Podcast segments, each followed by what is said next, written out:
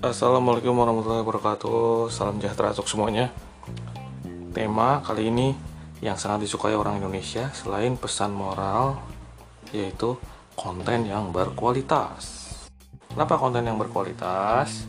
Karena sering dijumpai gitu keluhan-keluhan para warga yang mengeluh, kenapa siaran televisi isinya nggak menarik, sinetron azab, istri yang merebut suami orang, atau cerita-cerita tidak berkualitas lainnya. Kenapa tidak seperti HBO atau Netflix? Ini kenapa nadanya jadi kayak kartun ya? Dan amat sangat sensitif itu terhadap konten-konten yang menurut mereka tuh amoral gitu, mengajarkan yang gak benar gitu. Kayak contohnya Fast and Furious ya, ngajarin kamu untuk merampok, kebut-kebutan, dan berbuat kriminal ya. Padahal saya sih yakin gitu, dari jutaan orang yang nonton Fast and Furious gitu, siapa juga yang tiba-tiba setelah menontonnya berpikiran, aha, sepertinya saya harus merampok bang juga. Balik ke tema utama gitu, banyak yang beranggapan bahwa konten yang ada sekarang itu buruk gitu, tidak mendidik gitu, nggak sebagus serial-serial yang ada di streaming service gitu. Sah-sah aja sebagai sebuah pendapat, tapi juga harus dipikirkan gitu bahwa kita tinggal di mana, kita tinggal di Indonesia. Satu, kedua, budaya Indonesia itu seperti apa, beragam. Ketiga, konten seperti apa sih yang dalam bahasa Inggrisnya relatable dengan rakyat Indonesia secara keseluruhan. Konten science fiction, sekarang kita mikir aja, contohnya konten science fiction gitu. Memang Indonesia punya badan luar angkasa, memangnya penjelajahan luar angkasa itu adalah bagian dari budaya kita? Enggak, budaya kita adalah mencintai orang yang tidak mencintai diri kita, itu budaya kita. Atau budaya kita adalah seperti Bu Tejo yang ngejulidin Dian, kenapa nggak kerja, cantik tapi bisa punya ini itu. Itu adalah budaya kita. Suka nggak suka, itu budaya kita. Saya bilang ini jelek atau bagus, saya cuma bilang budaya kita, yaitu bukan penjelajahan luar angkasa, bukan bikin cerita soal cloning, bukan cerita soal thriller politik gitu. Kalau kamu suka dengan hal seperti itu, sah-sah saja, silahkan.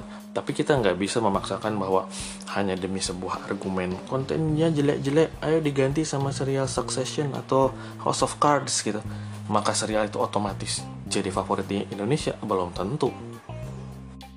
Atau misalnya melihat film-film Indonesia yang menurut kaum adiluhung yang senang mengaduk dalgona kopi dengan sedotan besi itu sebagai ini filmnya ceritanya simpel gitu, begitu aja, cuma soal istri dijolimi atau cuma poligami gitu. Sah-sah aja sebagai sebuah pendapat. Tapi kalau misalnya solusinya adalah mari kita banjiri pasar dengan konten berkualitas gitu, dari Festival Film Cannes, Toronto Film Festival, dari Venice Film Festival, Busan Film Festival, serial-serial yang bagus gitu dari Showtime, HBO gitu. Emang otomatis selera masyarakat berubah? Enggak. Mungkin kalau 5 tahun yang lalu bisa jadi alasannya adalah akses gitu. Wah, aksesnya susah nih untuk konten yang berkualitas gitu. Tapi sekarang itu walaupun dengan infrastruktur digital yang masih kembang kempis gitu, untuk minimal untuk masyarakat di kota-kota besar di Indonesia akses itu ada. Tapi kenapa tetap aja dalam tanda kutip yang dianggap berkualitas oleh kaum adiluhung Jaksel ini kok nggak laku-laku juga gitu?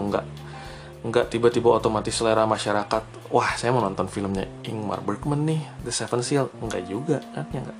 Sebagai informasi, film The Seventh Seal ini pernah diputar di festival film Eropa 3 tahun yang lalu gratis, dan yang nontonnya tetap aja sedikit gitu.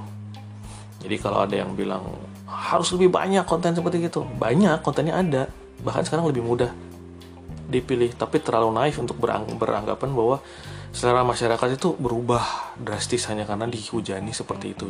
Balik lagi ke budaya Indonesia itu apa, yang relate dengan sebagian besar rakyat Indonesia itu apa, tingkat pendidikan rakyat Indonesia itu apa.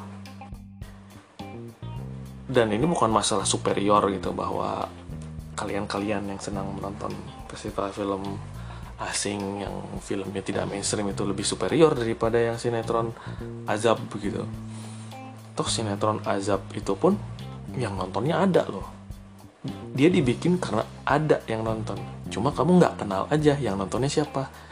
Cuma kamu nggak berteman sih dengan mereka-mereka yang menonton sinetron seperti itu atau menonton acara infotainment yang unfaedah lah, kasarnya cuma menelisik lemarinya artis apa isinya gitu kan.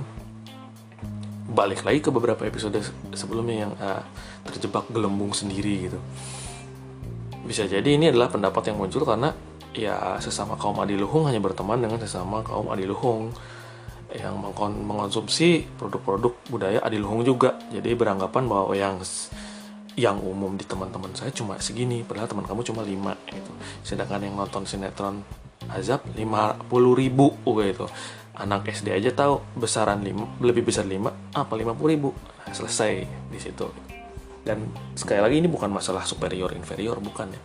Ini masalah kenyataan yang ada di lapangan aja gitu. Ketika menuntut konten yang bagus boleh, tapi jangan berharap bahwa selera akan berubah gitu, sebab ekosistem masyarakat kita gitu dari hulu sampai ke hilir untuk sebuah selera meningkat itu nggak gampang, dan ini sudah di luar kekuasaan Steven Spielberg gitu, di luar kekuasaan Christopher Nolan, di luar kekuasaan OB-nya Netflix gitu. Ini adalah masyarakat Indonesia gitu. Nggak heran gitu kalau misalnya kita perhatikan ada komunitas-komunitas menulis online kan, menjamur sekarang ini. Namanya banyak lah, bahwa cerita-cerita yang laris di komentari atau di like oleh para pembacanya adalah cerita-cerita yang membumi gitu. Cerita-cerita konflik keluarga, suami ninggalin istrinya, istrinya lari dengan laki-laki lain, selingkuh, pelakor, terus dibumbui dengan agama gitu. Ya memang itu yang relatable buat kita gitu, bukan penjelajahan luar angkasa gitu. Kalau misalnya Anda kaum adiluhung senang dengan film penjelajahan luar angkasa ya silahkan saja gitu, tapi tidak bisa memaksa bahwa puluhan juta rakyat Indonesia juga harus suka gitu, dan nggak bisa memaksa bilang ini loh konten yang bagus seperti begini. Nah, yang bagus juga kan tidak ada definisi yang pas gitu, bukan kita bikin jembatan layang gitu yang perhitungannya harus tepat, nggak ada gitu. Yang bagus menurut orang yang suka nonton film-film art house mungkin, oh ini filmnya ini apa filmnya Robert Bresson gitu, filmnya Jean-Luc Godard gitu. Mungkin bagi yang senang film-film Korea bilang oh enggak, yang bagus itu Kim Ki-duk, Bong Joon-ho. Senang Hollywood klasik bilangnya John Ford, katanya Orson Welles ya. Jadi nggak ada yang namanya konten bagus itu yang universal bisa diamini oleh banyak orang gitu. Yang ada sekarang itu adalah ketimpangan gitu, yang mana konten yang dalam tanda kutip dianggap tidak bagus lebih banyak daripada yang bagus gitu. Dan untuk mengatasi ketimpangan ini kan balik lagi itu bukan dengan menghujani pasar yang sudah ada dengan konten yang bagus gitu. Ini adalah kerja bersama yang seperti saya bilang itu udah bukan kekuasaannya Christopher Nolan lah. Mau dia bikin TikTok pakai kamera IMAX 15 biji juga, kalau emang selera masyarakatnya nggak berubah ya nggak berubah aja gitu. Dan ini balik lagi ya, nggak hanya film, buku juga jangan sampai jadi shaming gitu, book shaming, film shaming gitu. Kalau di book shaming itu kayak mentang-mentang gitu bacanya buku-buku adiluhung gitu, buku-buku soal semiotika lah, Gilles Deleuze lah, Jean Paul Sartre lah, terus merasa merendahkan orang-orang yang cuma baca buku-buku teen lit gitu, romcom ringan gitu. Enggak gitu, karena memang itu haknya orang gitu. Orang duit dia, waktu-waktunya dia gitu, terus kamu memaksanya kamu harusnya baca buku filsafat dong lah, kamu siapa gitu, kamu yang bayarin bukunya kamu yang bayarin kopi dalgonanya, enggak kan gitu. Jadi ini perdebatan yang seru dan menarik gitu soal kualitas dan gak berkualitas, dan titik temunya ada, dan sayang ini bukan titik temu yang disukai oleh kaum adiluhung ya. Inilah kenyataan yang harus kita hadapi sekarang. Ya kita hadapi saja dengan arif dan bijaksana gitu ya. Dan nggak ada salahnya kok kalau kamu senang nonton film Tarkovsky, tiba-tiba saya pengen lihat nih sinetron azab seperti apa. Nggak ada salahnya gitu. Saya pernah menonton beberapa episodenya dan bagi saya itu menarik gitu, walaupun memang kadar emosinya itu high key ya, bukan low key, dan ini bukan low key-nya Marvel Cinematic Universe ya, tapi menarik gitu bahwa kita jadi bisa melihat bahwa oh ini toh yang disukai orang banyak tuh yang seperti begini toh, karena mereka bikin sinetron juga bukan asal bikin bolu gitu. Yang saya dengar dari teman saya yang berkecimpung di bidang itu bahwa evaluasi sinetron itu bahkan sudah bukan per episode ratingnya apa, tapi sudah per segmen. Jadi segmen yang per 15 menit ini segmen mana yang memikat penonton, segmen mana yang membosankan. Jadi kalau misalnya setelah hasil survei 100 fokus group discussion itu, oh ini segmen yang membosankannya ini, maka diputuskan beberapa hari kemudian segmen yang membosankannya itu dikembangkan, diperbaiki, atau dibuang.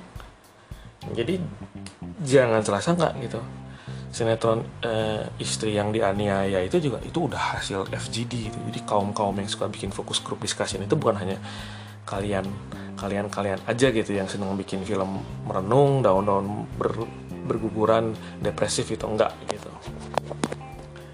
Dan ini saya bilang ini kenyataan yang sudah ada, nikmati aja gitu, pilihan sudah banyak gitu, nggak usah merendahkan orang yang sedang sinetron azab atau senang nonton Liga Dangdut gitu, nggak usah merasa superior juga gitu karena udah nonton film-filmnya Stan Brakhage atau Wim Wenders. Ya udah, semua ada audiensnya sendiri gitu.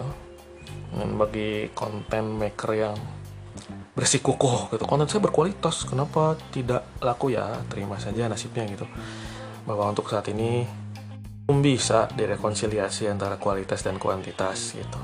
Jadi ini melebar lagi, nggak bisa gitu, nggak bisa berkoar-koar gitu. Kita ingin jadwal tayang yang banyak gitu di bioskop karena ini udah film nasional, film yang bagus gitu. Ya kalau nggak ada yang nonton, yang bayar operasional listriknya siapa gitu. Itu aja sih. Julid nggak sih? Semoga enggak ya. Nah, terima kasih sudah mendengarkan.